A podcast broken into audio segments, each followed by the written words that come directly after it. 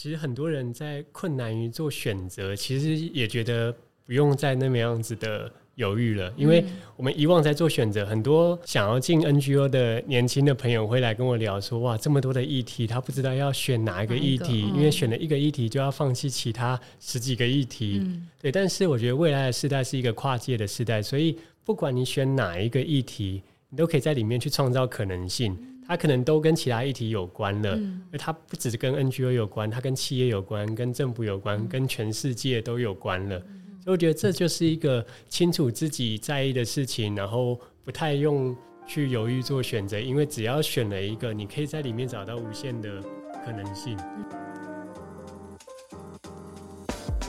大家好，我是彩桑，现在对我这边是我老板刘安婷。嗨，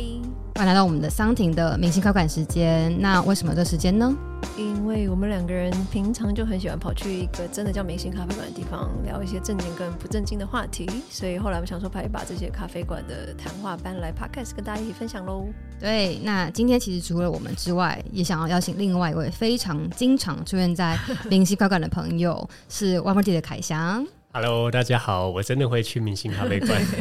我们真的会约明星咖啡馆，真的真的现场会在坐在那边，对对对。好，那凯翔要简单的自我介绍一下吗？好，Hello，大家好，我是凯翔，那现在是 One Forty 的创办人。对，那其实我大学毕业的时候就梦想着成为一个 NGO 的工作者了，然后也是一路上就是找到一个自己喜欢的议题，然后投入，然后也。尝试了很多国际志工，或者是哇，真的是从 One Forty 从第一年到现在，一转眼已经第七年了，觉得时间过得很快。嗯，了解。那大家或许不知道，就是刚刚提到凯翔也经常出现在明星咖啡馆，做什么呢？其实是呃，凯翔跟我们团队也非常的熟悉，特别是安婷，对吗？我我我不确定一开始就是我比较多一些一厢情愿的，一厢情愿怎么搞成这样？没有没有，就是就是我从小就蛮缺朋友，前几集可能聊过这部分的一些缺乏感，uh -huh. 对，然后所以就是我我就是一开始的时候就就跟凯翔说，我觉得你是我挚友。你知道在什么什么时候？在你们第一次见面的时候？我，我真的不记得我们第一次见面在哪里是什么时候。还是要先让凯翔介绍一下他对你的印象。好好好，有没有这样？他先讲好了。我其实也忘记我们第一次，因为我们一直是网友，嗯、然后后来就哎慢慢两个组织越来越近，所以有很多活动会碰到。对。对但我印象很深刻，是我第一次完整看完安婷的书。哦，对，安婷书是在是在台东都兰的一个 hostel，对，一个青年旅馆。我在那边泡茶，然后突然翻一翻柜子，哎，就看到安婷的书。然后我想说，哎，我其实认识安婷，但是。从来没有好好读过她整本的书，所以我就用了一个晚上就把安婷的书看完了。好赤裸，对，重新认识一次安婷。我其实我其实从出那本书以后，自己就不敢再翻它，所以我不确定你读到了什么。哎，我还记得，我想想看，哦，有啦，里面有一个我印象很深刻的是，那个时候是你在非洲，然后。就是有一群朋友，然后常常去跟大家去酒吧。然后我记得你写到说，哇，你很想要有一群很酷的朋友，蛮呼应我刚刚主题的。对，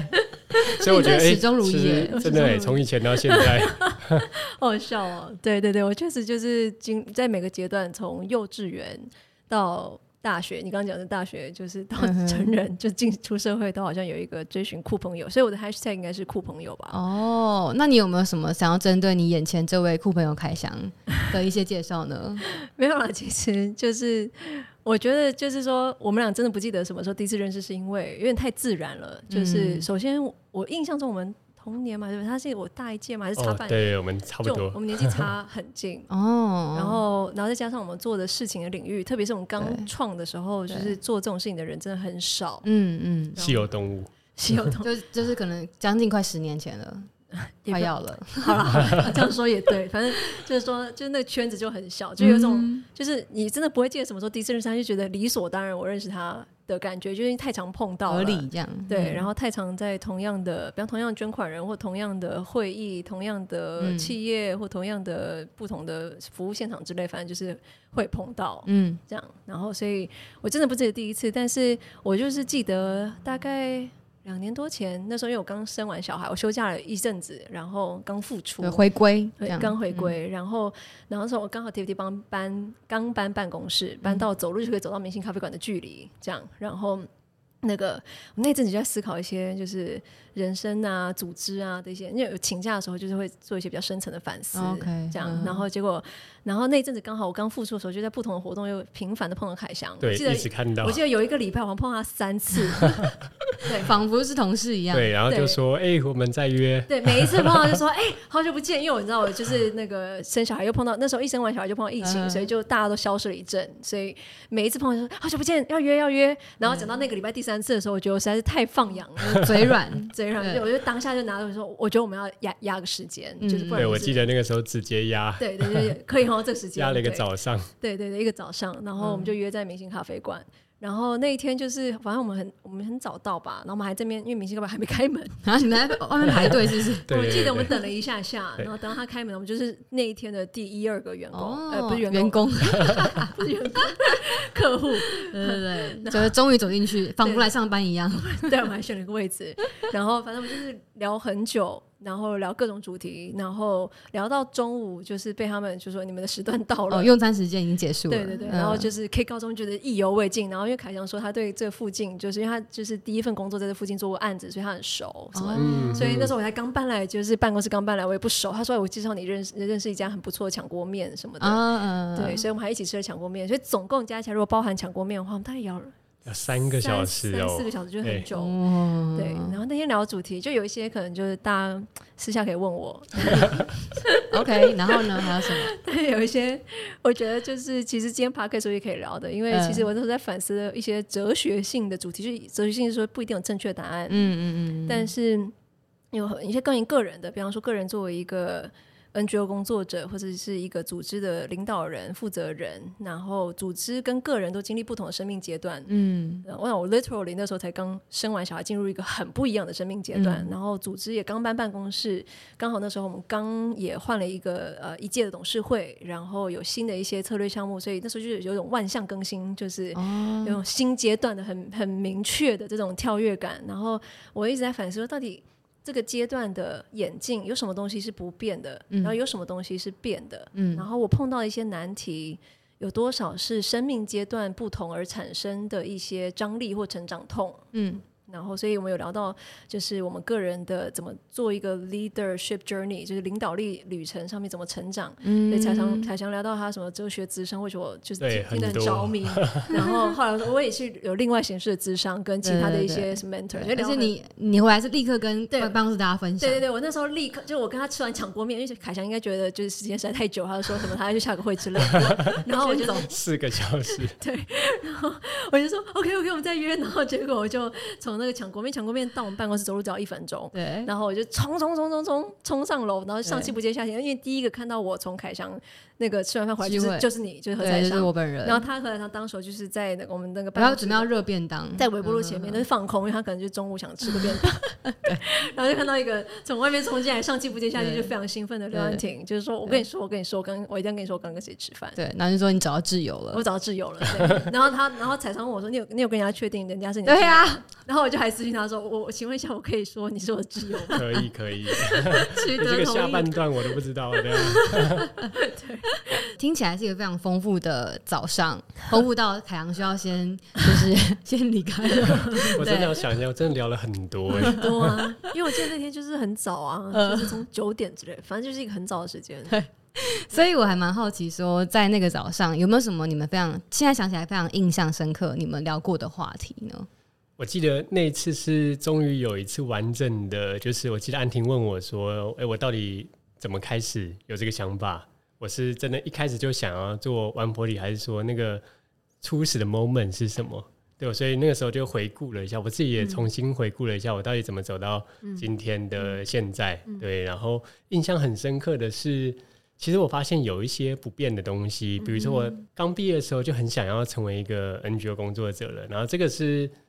呃，我自己也觉得说，哎、欸，就是目标很明确，嗯，但是明确目标，但是不知道从哪开始，所以就是也胡乱的，就是去尝试了各式各样去当国际志工。然后那个时候当国际志工的时候，其实我自己也是反思了很多，因为我记得我那个时候在一个印度的基金会，然后每天的工作就是去贫民窟，然后去把。就是各式各样的，那边有很多帐篷，我就每天早上去把帐篷的门，帐篷的不是门，就是它的布打开，然后把小孩接过来，然后到一个托儿所，我就每天每天做这样重复的工作，然后就开始反思说，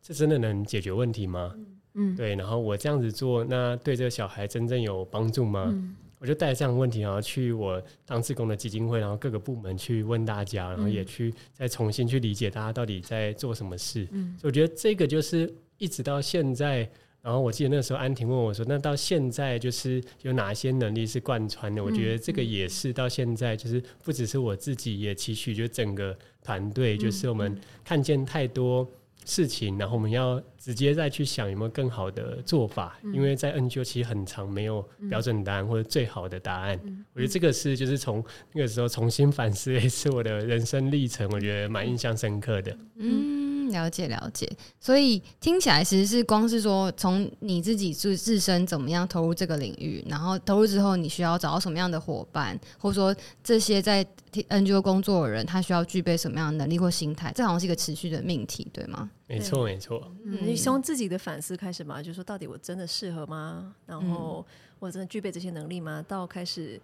呃，我觉得意料之外的事情，可能是我们一开始是没有想那么多，就是我们就是有一件很想做的事情，然后我们开始意识到只有我们一个人不够，嗯，所以意料之外的事情是我们开始发现我们需要有一个组织。那就好像你如果你演奏乐器的话，你从一个人独奏到你要组成一个乐团。呃，甚至你当那个指挥，你不一定是演奏乐器的那个呃人了。那从一个个人想做这件事情所反思需要具备能力或碰到的困难，到你要主持一个乐团，嗯、那是一个就好像要转换一层的一个思考跟学习。对，所以我们那天就聊了很多这些主题。那既然谈到就是说怎么样就是组队，或者说怎么样在思考组队里面需要什么样的人才，我觉得好像就可以聊到今天特别想要谈，然后也想要让凯翔跟安婷有更多的分享的地地方，因为其实前一阵。子 TFT 才刚就是结束了我们呃年度的招募活动，然后我知道 One Forty 也才刚完成这个七周年的特别企划嘛，对不对？所以在想是说，在这个过程当中，其实都有一个很关键的命题，是关于对于人才的看法，或者说人才之余进到 NGO 工作有没有什么样呃很可以跟大家分享的面向这样子。所以我在想，接下来的环节可能就透过几个我呃两位也都觉得很重要的阶段去分享，这不同阶段上你怎么去思考人才的发展跟历程。这样子，对啊，我觉得说你可以还原一下那天我们的对浓缩在今天 podcast，、嗯、我们自己也蛮想回味一下的。那我觉得那天的聊其实蛮有时间轴的感觉的，因为我们先从创业初期，包括我们、嗯、因为刚好我们创业初期都也是我们个人刚出社会的初期，职涯初期，嗯、对，所以那个阶段有一些想法，然后。呃，可能那个阶段之后，进到可能刚刚讲的组乐团组组织，呃，得知的成长期跟稳健期，这中间又有一些想法的冲击啊、转变啊，跟反思。嗯，那我们最后也有聊一些展望，就是有有有，我记 得那个时候，就到了这个五年、十年，对对对，所以或许我们今天可以还原一下这个时间轴，所以先从我们初期可以聊起好了。那这样的话，我就私心想要多听一点，先请凯翔分享，因为毕竟安婷的故事我有点朗朗上口。我觉得你讲的版本通常跟我自己讲不太一样，对，所以想要也好奇说，呃，凯翔在一开始就是初步创业，就一开始创业的时候，有没有什么你觉得很印象深刻的故事，很想分享的吗？其实我记得那个时候，我一边在寻找说我要做什么样子的议题，然后也一边在当志工嘛。那我觉得那个时候其实是一个对我自己的认识。对，以及就是找到一个我跟这个世界的一个关系。对，因为其实大部分的人都不知道怎么做选择，然后包含那个时候的我也是。所以就是在呃，在印度当志工，然后后来又到了菲律宾当志工，然后诶，因缘际会，其实。遇到了移工，对，因为我在很多菲律宾的朋友都告诉我说，知道我从台湾来，所以他就说，哎、欸，我的妈妈在台湾工作啊，嗯、或者是一些我的亲戚，所以就希望我回到台湾，然后去找他们。嗯，对，所以我觉得就是看见说在台湾，然后有一些义工，然后我开始去了解他们的故事，然后开始在想说我自己可以做什么，而且这一个是。不只是我一个人，因为当我意识到一个问题是哇，全台湾有七十万的义工，然后有各式各样的问题。那时候访谈了很多的移工，然后就发现哇，这并不是只有一个人，然后我想一个什么 idea 就可以解决的。它或许是一个需要团队一起来的。所以我记得我那个时候就我就想了一个计划，叫做那个时候叫移工商学院计划，我就 po 上网，就说，哎、欸，我想要招第一批的志工。哦，然后就有二十几个人来了，嗯嗯、然后我就哎找到了第一群的志工，我们就开始想说我们要怎么样子来解决这个问题。嗯、对，嗯、那个凯翔说 PO 上网就第一群志工来的时候，我有这种既视感，这 种既视感。对，因为我们我们也是 TFT 也是，我不确定有多少人，说不定听众在那个时候就有注意到 TFT，、嗯、因为我们一开始就是也是在。脸书跟那时候还有的 PTT，现在 PTT 是不是比较少年轻伙伴？呃，你你这样有点透露自己太多了年纪的部分。我倒是没有在 PTT po 哎，不要这样子，不要跟我划分时代。总之就是，反正我们就是在呃社群媒体上，反正就是 po，然后就呃争了第一群，也差不多是二十位左右的核心职工。嗯、然后我觉得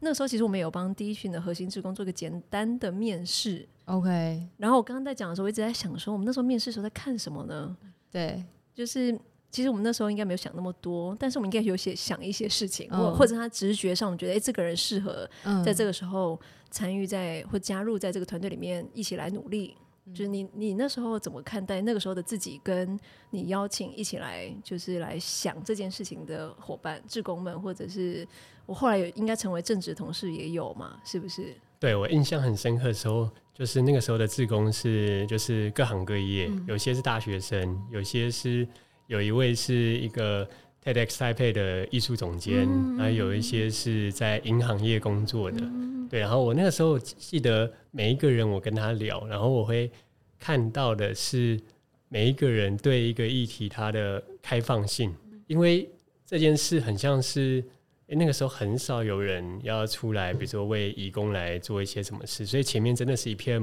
模糊的，然后也不知道说我们到底要怎么走，然后没有人知道，我也不知道，所以我觉得印象很深刻，就是有没有对对的一群人，然后对一个议题，然后保持一个开放性，就是我就是想要来试试看。然后就去试试看，然后看看成不成。嗯，然后不成也没关系，因为我们还有其他方式。嗯、我觉得那个是我第一批的志工，很感谢他们，因为他们的那个对我的开放性，其实也影响了我后来在经营 One Forty，因为他们在我什么都不知道要干嘛的时候，就选择加入。然后我觉得就是那个 open minded 的感觉，到现在。嗯、凯翔讲 open minded 的时候，要是我现在回头看的话，很类似东西，但是我可能会描述为一种没在怕。啊，然后这东西其实有流到现在 TFT 的 DNA 里面，就是我记得后来就大家可能之前 p a r k e t 听过我们后来加入的一些伙伴，像杜莹啊或其他伙伴，就是他刚进来的时候，因为他加入的时候可能已经组织可能四五年以上了，嗯，然后他碰到那些我们这种从第一年、第二年就在很野生、很野生的，他第一个冲击就是奇怪，你们都不会怕吗？就就不会怕是说面对未知，就是说你有理论上未知里面应该有很多的风险，应该也有很多的值得恐惧，因为未知。我觉得人性上对未知有恐惧还蛮正常的，对。然后或者是说，就是你碰到一个你很想解决的问题，但是没有解方的时候，呃，那种迷雾中要摸路往前走，那你不知道你摸路的时候会不会掉到悬崖下，或者是说 撞到哪颗石头？那呃，就是说，甚至你就撞到一座山。我记得杜云刚进来的时候就说：“我觉得哦，我对你们这些。”早期就是野生的这个 TFT 的观察，就是一般人看到一座山，所以他就想说：“哦，我怎么绕路走过去？”那或者是我就停下来休息，就回家了。但是你们碰到一座山，就是你们想炸炸开，炸过去，炸过去没在怕，就是没有路就自己开。然后就是呃，碰到了挫折，就像你说碰到了失败，那就。疗伤一下，然后就继续往前走了，这样子。然后这甚至对这种迷雾，不仅就是说不是那么用恐惧的眼眼光去看待它，还带着一种我不确定是不是黑色幽默，至少有幽默，嗯、就是说哎又跌倒了，就是就是好像需要这样的一种，也我也同意是一种 open mindedness，就是你不预设有什么样的答案，你也。面对还没有发生的事情，是保持开放的，就是去对它保持好奇，而且是正向的好奇，而不是用恐惧去驱动你眼前的这些脚步。我觉得好像确实是那个时候，这那个时候进入的伙伴很关键的一个特质。而且我还想到一个是刚刚的 open mind 是心态，嗯，然后我印象还很深刻的是，就是我跟那个时候的那一批志工说，哎、欸，就是。我想要做移工商学院，嗯，对，然后其实那那个时候整个社会大众，特别是就就是在台湾，然后对于移工或者是很多时候说外劳，对，有很大的刻板印象或偏见。嗯、其实这个议题是一个既少人关注，嗯、甚至是就是有关注都是负面的，对，在社会上是很两极的。嗯、我觉得这是一个光用想的就知道很难的一件事情。对，但我印象现在想起来，那个时候会参与的志工，他们真的就是一个不是说说的人，他们就是一个行动者，就是因为。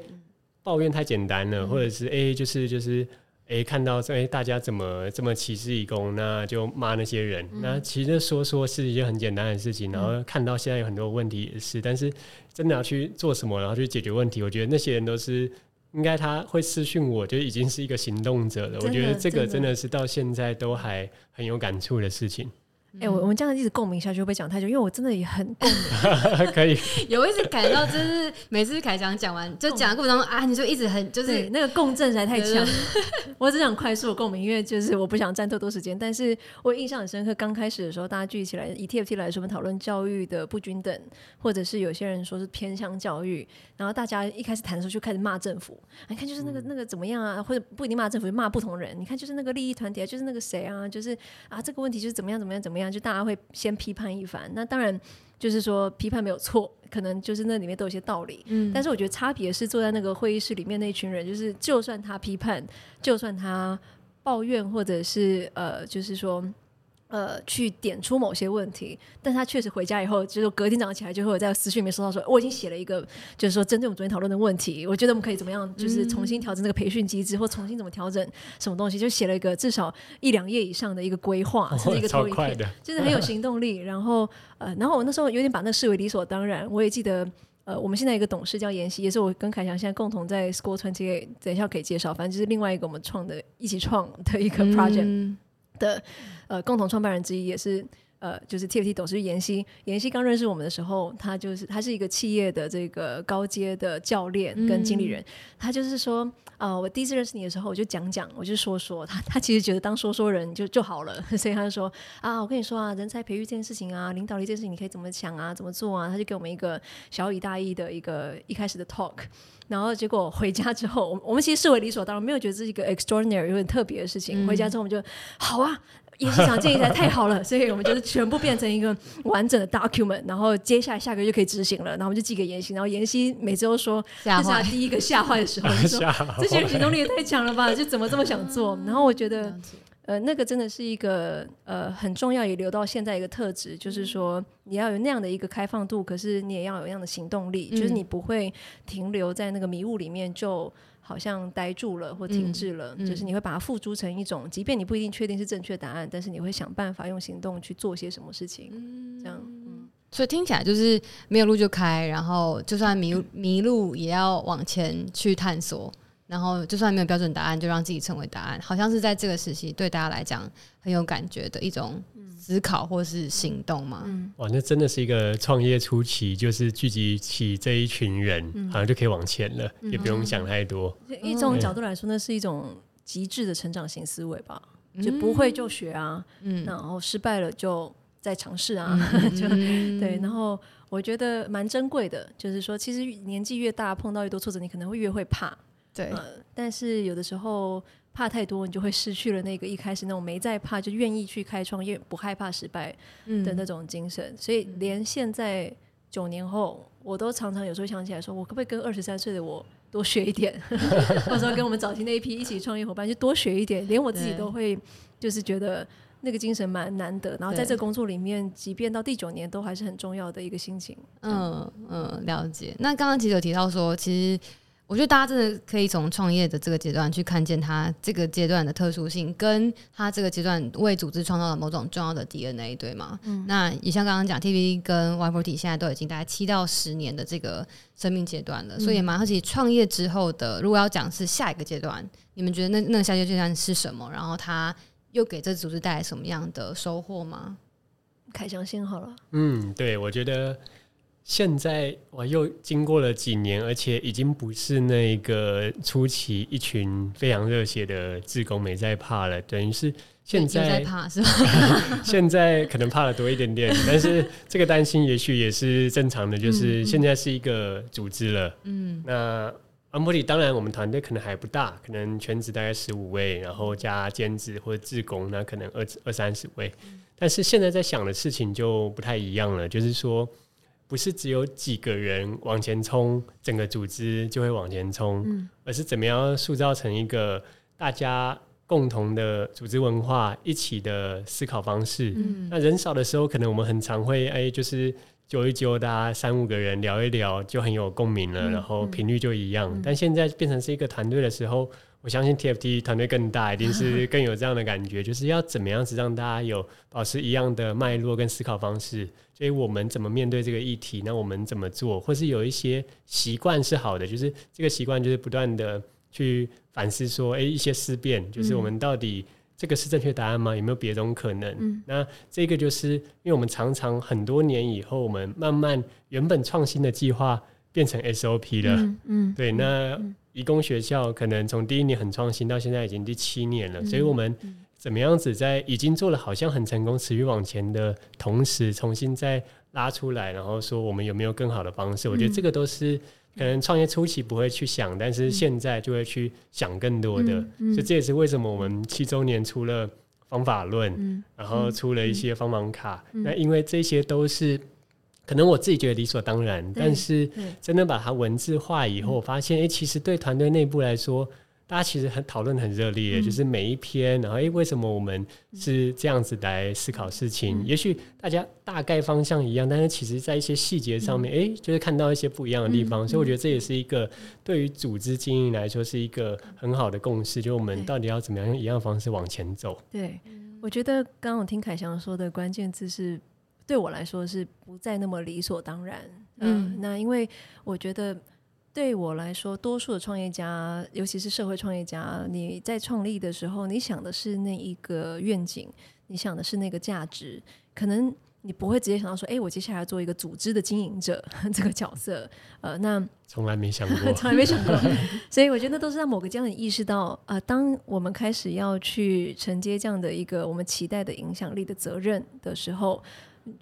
不可能靠一个人去，像我一开始说，你要靠一个乐团一个。组织的时候，可是组织是什么呢？嗯、呃，组织就不是你可以亲自执行某一件每一件事情。那你亲自执行，或者说就是一群很紧密的人执行事情的时候，就像凯翔说的，你有一些很强的呃同步或者是频率，就是他他好像预设就是相同的，嗯，没有一样的习惯、一样的价值、一样的这个做事的方式，你好像不太需要透过额外的制度、额外的文化形塑、额外的组织记忆的传承、知识的传承。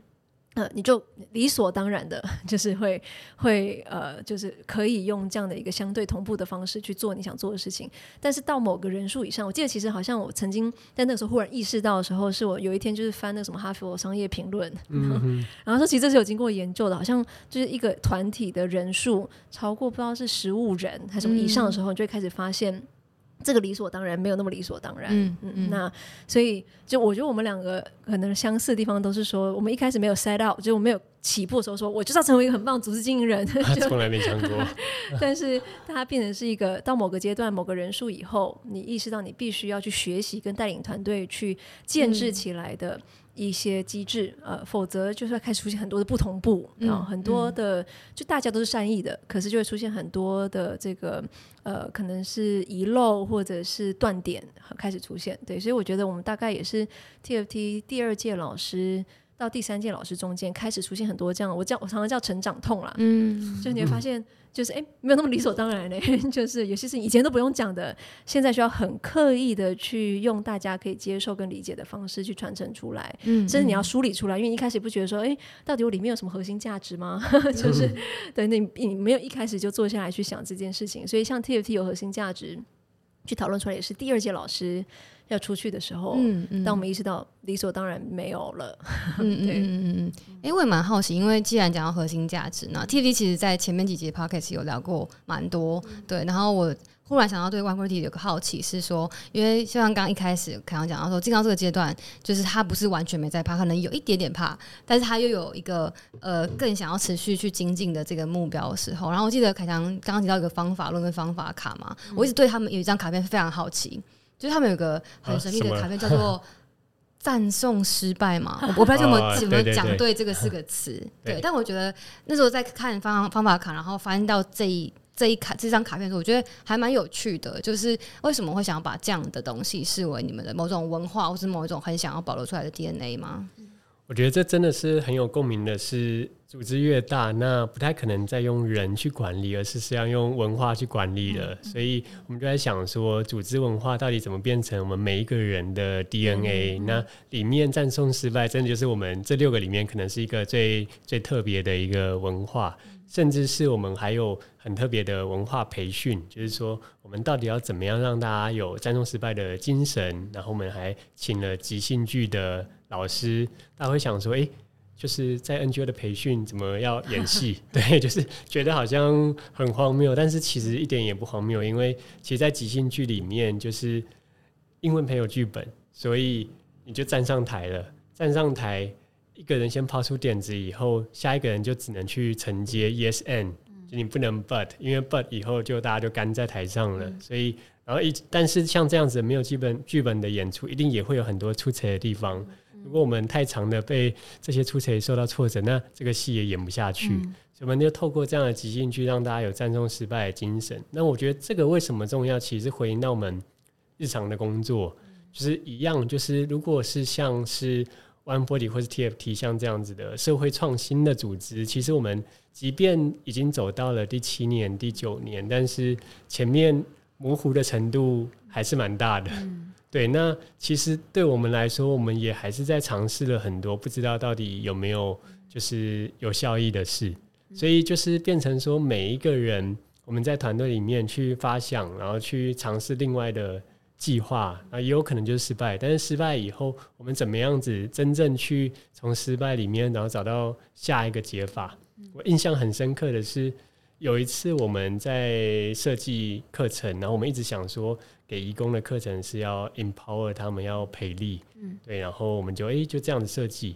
然后有一位叫做 Lina，然后她回去印尼以后，我们都会去东南亚去做家访，对，然后她在 Lina 在我们课堂里面就是一个非常非常活跃。然后她说她在我们的课堂里面，就是以前她只是一个很听话的乖女儿，但现在她找到自己的梦想了，她以后想要回去当幼稚园老师，对，然后。他回去以后，我记得经过两年，然后我去印尼拜访他，那个时候他就突然变得很落寞。然后，诶、我就后来私底下问他，他就说他回去以后其实遇到了很多再适应的困难，就是这个再适应其实是，诶、他当他开始有很多的想法了，然后他对未来有很多的自己的想象，然后敢敢说出自己的想法，他其实回到那个很传统的印尼乡下的家庭，其实。可能他的爸妈没有期待他变成这样，嗯、他只能觉得他怎么去一趟台湾变得不乖了。对，那其实我觉得这个就是一个，因为我们常常觉得自己是对的解方，然后后来发现啊错了。对，但是如果这样的挫折，我们可能就把我们的课程收掉了。但是要怎么样子去战胜失败，是我们看到这样子的挫折，然后我们新发想出很多，诶、欸，也许我们可以让。每一个回国的移工，他们自己组成一个校友会，然后他们自己互相分享经验，因为每一个人可能都有那个在适应的困难，所以我们就诶、欸、找到一个新的解方，这个也变成我们现在义工学校一个新的很好的一个 solution，就是回国的义工越来越大的社群，然后他们越来越可以互相帮忙了，嗯、就是从这样一个小失败，然后跑出来一个新的点子。嗯嗯嗯嗯，你觉得这样的一个？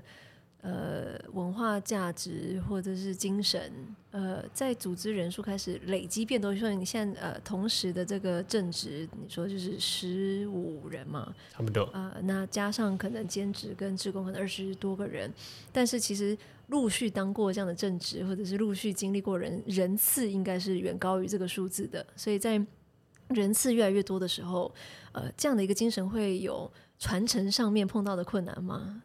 我觉得随着组织越来越大，一定会，嗯、因为可能失败的成本就越来越高了。嗯嗯、所以我觉得这可以分成几个层面，就是第一个是从经营管理的层面，嗯、那就是说，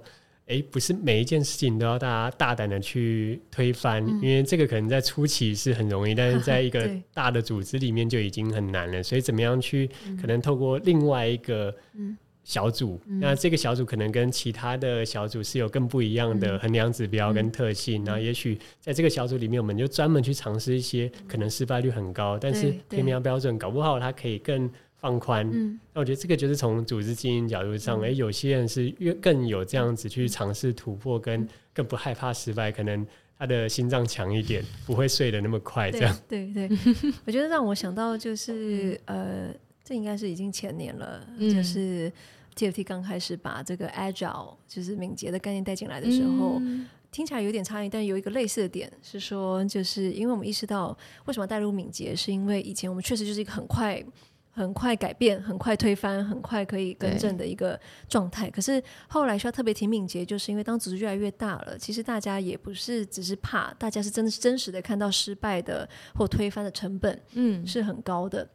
所以开始。呃，所谓组织会越来越不敏捷，其实也不是因为大家好像呃懒惰，或者说大家速度变慢，呃，是因为有很多的考量加进来之后，那个决策就没有办法那么那么干脆了，然后那个转换的速度没那么快了。嗯、所以带进敏捷的时候，其实那个时候有一个我感受到团队立刻的一个呃。真实的一个恐惧是说，可是你现在快起来，你不能为了快而快啊！敏捷听起来就是快嘛，对不对？嗯、就好像是龟兔赛跑里面那个兔子就是敏捷，然后乌龟就是不敏捷的这种感觉，直直观上，所以就是说，你不能只是谈每个人都要成为兔子啊，有些时候你要慢下来，有些时候你要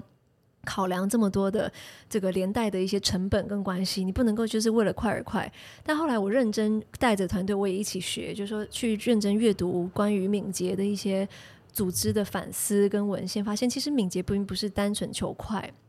就是它其实有两个概念：speed 跟 stable。就是说，你要先去理解，就像你说，有一些部分的团队是需要 stable，它需要 stability，它需要稳定，它需要有非常周全的考量。呃，因为它确实有相带的一个成本跟代价，是我们不能够随便去付上的。但是同时，你要有一个在这个 stable 之上，就是说，面对这个这么快速变动的议题跟环境。例如这两年，就特别是疫情，对对，那所以面对这么多的变动的时候，你要在不变之上，才有机会真的做到好的变、好的速度。所以虽然 TFT 不是讲赞颂失败，呃，但是我们谈的是敏捷，就是这跟拥抱挑战，拥抱挑战。对，那拥抱挑战很有趣。我记得有一次，我们应该也是类似用即兴剧的方式，在我们的团队里面在演我们的那个核心价值，然后演到和拥抱挑战的时候，就是。我记得，呃，那个、那个、那个小组就是伙伴，就是说一开始是一个静态的，就拥抱，听起来是个蛮不用动的动作嘛，就是手伸过去，然后把围成一个圈，对，围成一个圈，把那个 挑战演挑战的人就抱起来这样。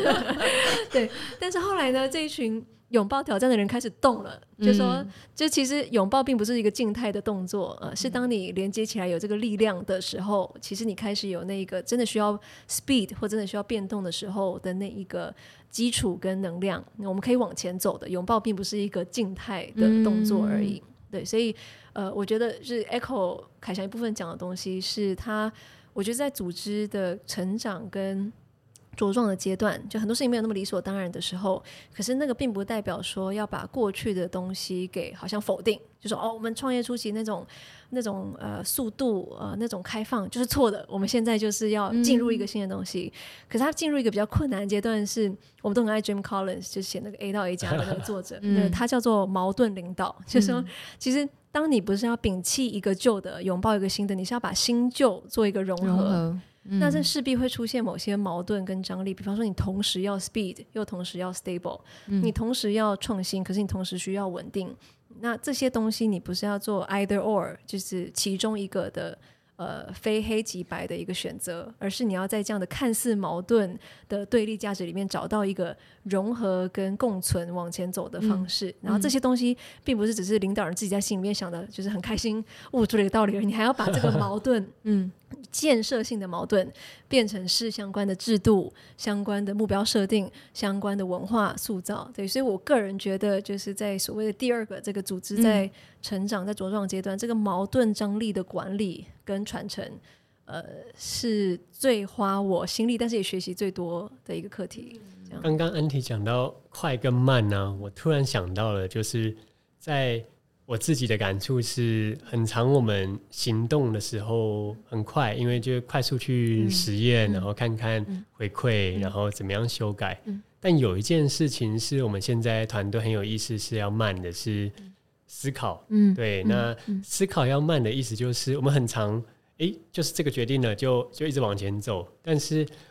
这也是我自己在上哲学课的时候的一个学习，就是我们常常花了三小时在思考一件小事情，然后把它想得很深很深。嗯嗯嗯、然后我们发现说，当团队对一件事情真的有很完全的理解的时候，它后续反而是快的。嗯嗯所以，其实，在 One Forty 里面，我们甚至有一个 One Forty 大学的培训机制，然后里面有一个 track，就是它叫做呃哲学思辨。嗯、我们就把很长。有，也许是别人在批评我们，或者我们自己也会有的疑问，比如说，哎、欸，我们有在消费义工吗？嗯，哎、嗯欸，那什么是消费？嗯，对，那这个时候，因为很长可能是比较新的同事听到说啊，我在做的是不是一个消费义工？嗯、我办了一个义工摄影展，这样叫消费义工吗？嗯，然后自己就开始动摇了。嗯，嗯对，然后但是我们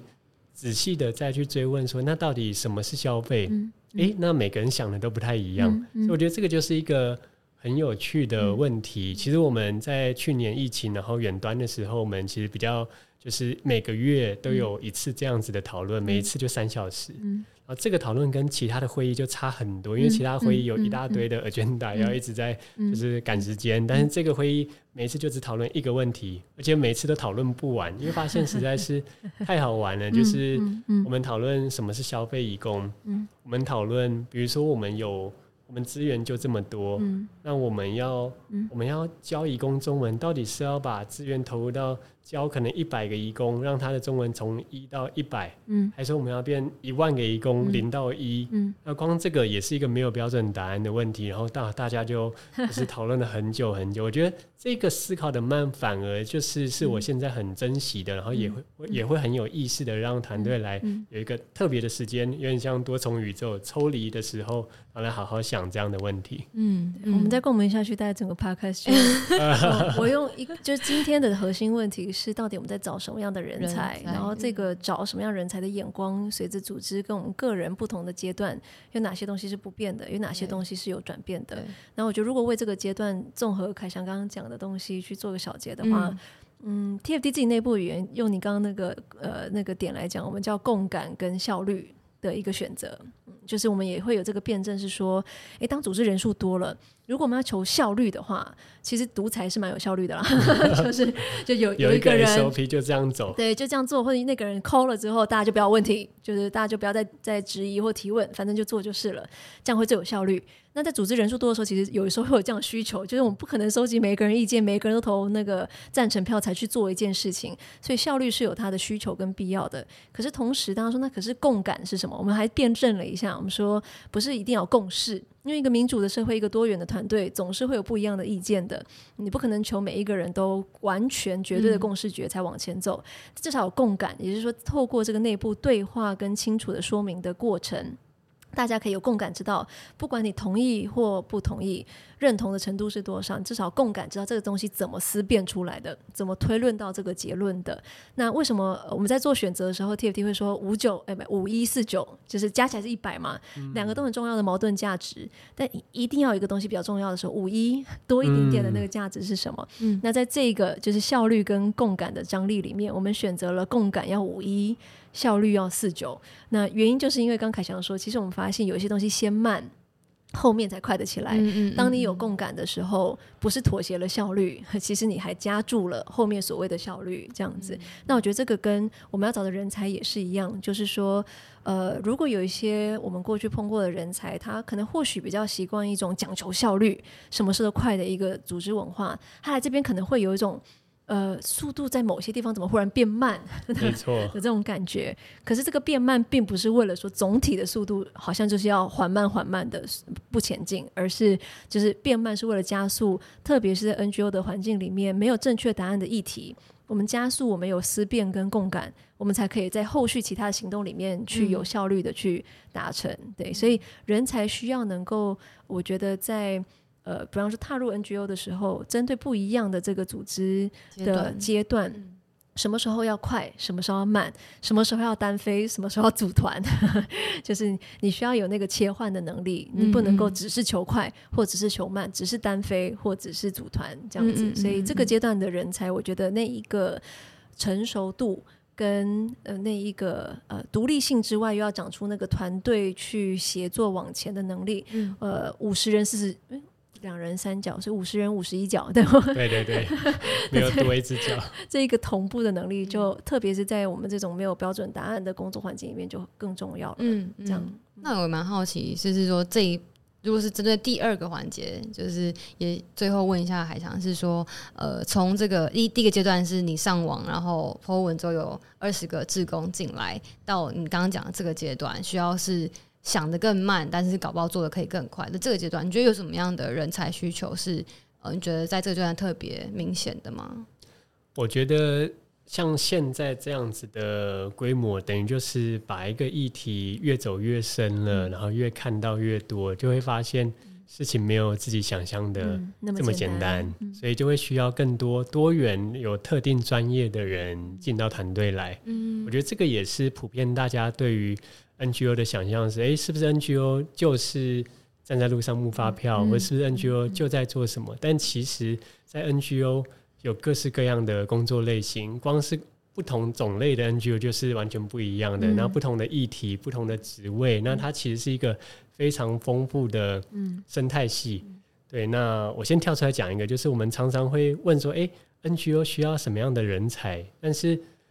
就是反过来讲，我们却很少去问。公司需要什么样子的人才？因为有太多不同种的公司了，嗯、是台积电还是 Google、嗯、还是新创公司，还有每个不同的职位。所以我觉得，对于未来想要进 NGO 有兴趣的人来说，可能也可以去了解整个 NGO 里面有太多不一样的组织跟议题了。嗯、那我觉得这个是在现在这个阶段的团队，我们开始意识到说，哎、欸，我们有人要负责政策研究了，嗯。嗯、然后有人要负责。教师的培训，然后教材的设计，嗯、有人要负责去，比如说呃议题的推广，还要改变歧视。嗯、那有人负责内勤了，就是怎么样子把组织文化，甚至内部的培训机制，嗯、像刚刚讲到的共同的方法论，甚至是有没有人专门来带像这样子的反思跟思思辨。我觉得这些都是慢慢越来越专业化了。嗯、所以这个是对于未来要找。工作的人来说，看见自己的专业，然后找到一个组织需要的专业，然后可以去 match 的地方。嗯，了解。那你要补充吗？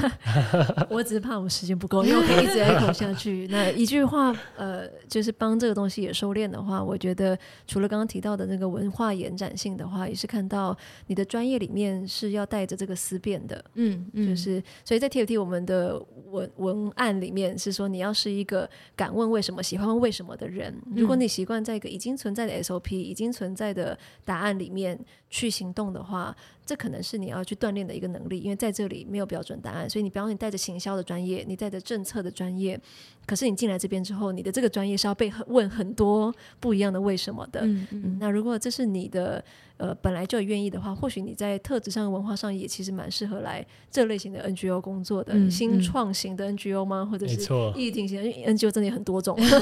对，所以我们两个可能在一种 NGO 的小小同温层里面，对对，对，对，了解。那我觉得，其实这样讲，其实也是大概把现在大家觉得很重要，或者说现在组织在看待的人才都呃说明到了。所以我也好奇说，那如果当我们把眼光再往更远，就是说现在是第七年跟第九年嘛，嗯、差不多。所以如果是在讲下一个五年或下一个十年，去展望那个未来的人才需求，你们会有什么样的想法吗？我之前在跟凯翔聊的时候，我个人觉得很有感的事情是，往前看的话，刚刚、嗯、我们讲 NGO 或企业或政府，就是说，其实我们也蛮常用领域别去切分政府，嗯，就第一部门、第二部门、第三部门需要什么样的人才。可是我觉得往前看最大的差别是，这些部门中间人才的。区别性的界限，我认为会越来越模糊。嗯嗯，那原因是因为其实当我们要面对的是一个社会性的问题的时候，这里面就是必然有这么多不同的利害关系人，呃，他有不一样的特质，他有不一样的脉络，他有不一样的一个先辈的理解跟在乎的程度，呃，所以就是说，在 NGO 的人才。可能特别需要，就是去意识到，就是说，不只是你的专业不会比其他领域来的重要性更低，说不定更高之外呢，就是你要一直有那个转译的能力。嗯、对，所以呃，我之前也喜欢说，就联合国那个永续发展目标二零三零里面有第十七个是，其实是我最喜欢谈的，它是最冷门的。嗯，原因是因为它最冷门，是因为它好像跟其他前十六个目标不太一样。前十六个目标，不管是在讲贫富不均啊，或者经济发展啊，或教育的这个问题，好像大家都是点出一个。领域的问题，嗯，但第十七个目标很特别，是因为他在讲一个多重的伙伴关系，嗯，你觉得很奇怪了，因为十七个永续发展目标，十六个都是在讲某种领域的问题，但是为什么第十七个特别要把多重领域的利害关系人关系的这个伙伴关系去 highlight 出来？那我我个人觉得这很真实的。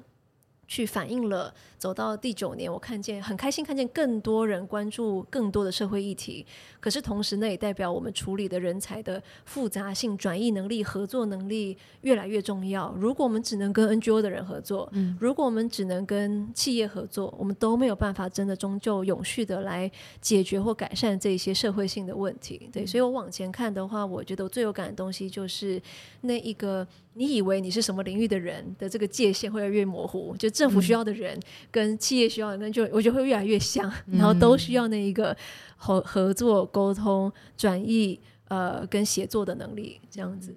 哇，太认同了，讲的太好了，谢谢。自由，自由，自由。好的，好的，可以感觉到你们这个自由的共振又在就是发作当中。对，嗯。而且我也想 echo 一下是，是就像刚刚安婷讲的，因为那个彼此领域的界限模糊，嗯，所以其实很多人在困难于做选择，其实也觉得不用再那么样子的犹豫了，因为我们以往在做选择，很多。想要进 NGO 的年轻的朋友会来跟我聊说：“哇，这么多的议题，他不知道要选哪一个议题，因为选了一个议题就要放弃其他十几个议题。嗯”对，但是我觉得未来的时代是一个跨界的时代，所以不管你选哪一个议题，你都可以在里面去创造可能性。它可能都跟其他议题有关了，而它不只是跟 NGO 有关，它跟企业有关，跟政府有关，跟全世界都有关了。所以我觉得这就是一个清楚自己在意的事情，然后。不太用去犹豫做选择，因为只要选了一个，你可以在里面找到无限的可能性。嗯，我觉得这个就是从 One Plea 来讲也很有感的，就是选了一个移工议题，好像很冷门，嗯、但是诶，常常也觉得我们在做国民外交，诶，嗯、就是哇，让每一个义工有对台湾带着好的印象。或者也觉得，哎、欸，我们在做国际发展，因为这些义工是在东南亚，那我们每一个义工有更好的生活，所以这个都是一个，然后开始万坡里跟各个不同的组织合作，然后跨界从摄影到设计到艺术，所以真的每一个议题都有太多可以去做的事情了。那我觉得就是回应刚刚，在未来没有界限，那找到自己想要做的事就往前走。对，所以如果彩常记得最近 TFT。呃，刚好做了一波的这个人才发展的架构的更新。啊，对对对，我们有新的架构。然后那个我自己。就是我参与在这个里面的思辨里面，然后其中一个我自己最喜欢的一页呃投影片的说明是在说我们的人才想象怎么演进的。对，从 I 型人才，就是他在某一个专业领域，英文字母的 I，对，因为就是很深度的发展。嗯、那所以这那个 I 型人才开始出现重要的是，当我们开始像凯翔说，就是专业分工的时候，嗯，嗯，呃，你是行销人才，你是培训人才，就是你你是财务人才，你需要在那个呃专业上面有一个深度的发展，所以你长得会像一个英文字的 I 这样子。嗯。但接下来开始有有人说拍型人才，就说你开始至少就是以 TFT 来说，你比方说你是财务的伙伴，可是你也需要懂教育现场的一个状况，所以你开始需要至少在两个就是不同的好像专业或者是场域上面去熟悉。拍是那个三点一是一一五九的拍，拍对对对拍不对拍。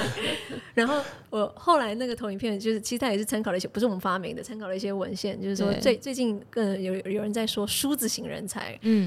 好多脚梳子。还是蜈蚣型人才。好忙的感觉，那梳子也很多形状，然后想一下，就是很像那个英文字母的一然后横过来嘛，就是他意思是说，就是不止一个，甚至也不止两个专业。对，那你你每一个深度，每一每一根梳。子，就那个每个梳子的长度，对，就是它会不一样长。比方说，哎，你可能在某些领域特真的是一个超级专家，对，某些领域你稍微理解到可以转译，对，可以整合，对，呃，但是你可能要在好多不同的地方有长深深度浅度不一的这个，就所谓的跨界这种能力。然后，但是横向的是你要有这样的整合合作，嗯、呃，跟。同理跟协作的能力，这样子对，所以我觉得用 TFT 最近刚好用的这个语言来说，我觉得未来是就越来越找这个梳子型人才，嗯、对，然后也因此就我觉得也不是说摒弃任何专业的重要性，但是不管你是哪一个专业的人，你都要意识到说单凭一个专业是没有办法解决一个问题的，嗯、这样子对，所以这大概是我对未来的一种想象。了解，那。我们的节目也到最后了，就是哇，好快哦！就是其实刚好提到，就是说，其实都是我相信两位啊，就是都会有呃，可能是大学生或者是在找工作的伙伴，用各种方式会来询问两位，或者是私讯两位，所以也蛮好奇说，假设就是呃，有不少听众正在考虑就是 NGO 相关的工作，或者是影响力职涯的工作，那身为两位前辈学长姐的部分，呃，有没有什么话是想要对这些伙伴说的呢？首先不要叫我前辈，我不想回你的讯息。姐姐，安妮姐姐，我在我现在对年纪这个议题比较敏感一点。是是，可以先说好了，你想说什么？嗯，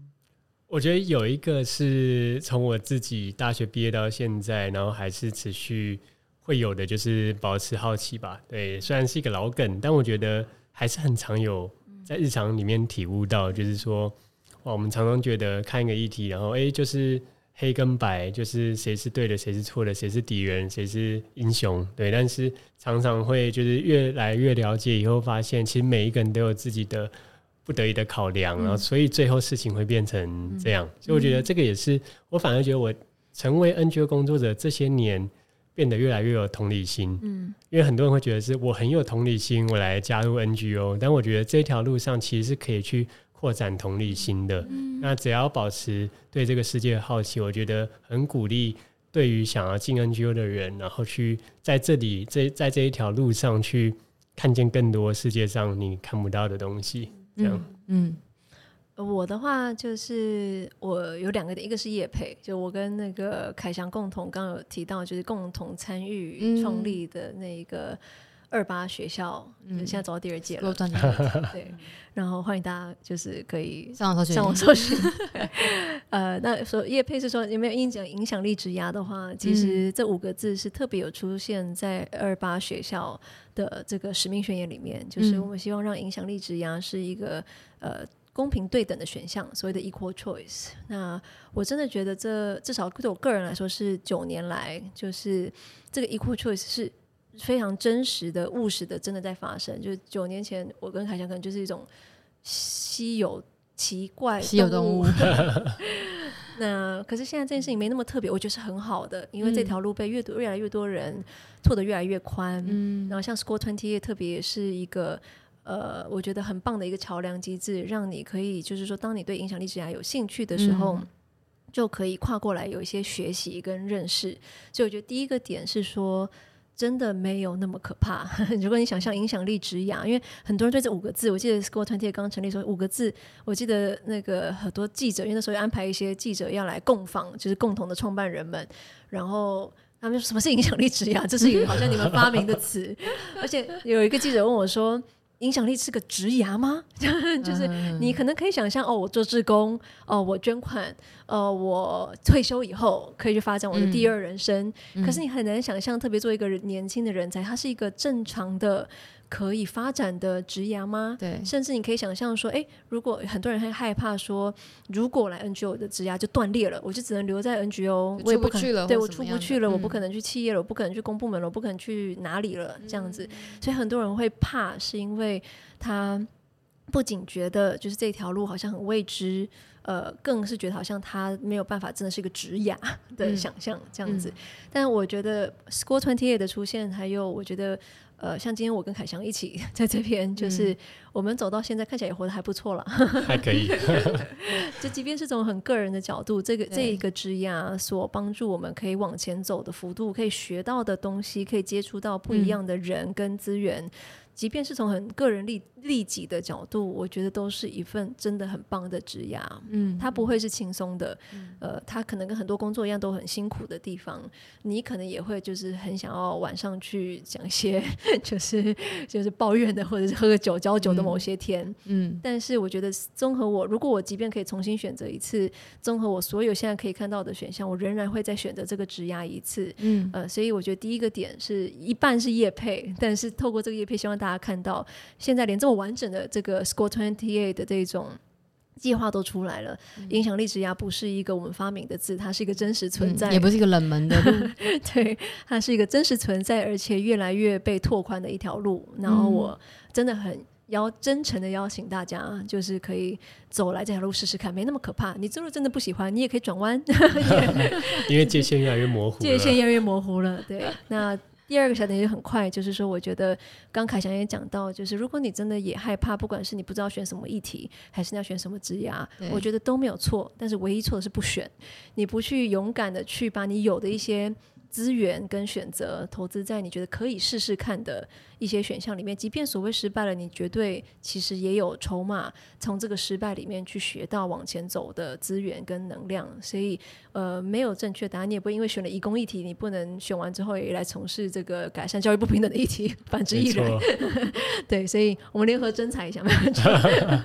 就是说，不管。你想要的选择是什么？你当然有迷惘权，但是其实对你来说损失最大的就是不选而已。对，所以希望大家就是，即便有困惑，即便有迷惘，即便有担心，但是做出选择就会是对的第一步了。这样子，然后就会看到路上的风景了，就看路上的风景。对，你就可以交一些像凯翔的挚友，一些有趣的挚友，你的酷酷朋友，你的酷朋友。对，就如果你有缺酷朋友的话，就是欢迎走入这条路。嗯，好的，好。好的，好啊，那我们今天的节目大概到到这边差不多了。嗯，好的，那再次感谢凯翔今天跟我们分享这么多。然后，如果你喜欢我们的节目的话，欢迎到 Apple Podcast 给我们五颗星好评。如果有想对我们说的话的话，也可以欢迎填写我们的小纸条，或到我们的 IG 帮我们按赞。好，那今天的节目就到这个地方喽，拜拜，拜拜。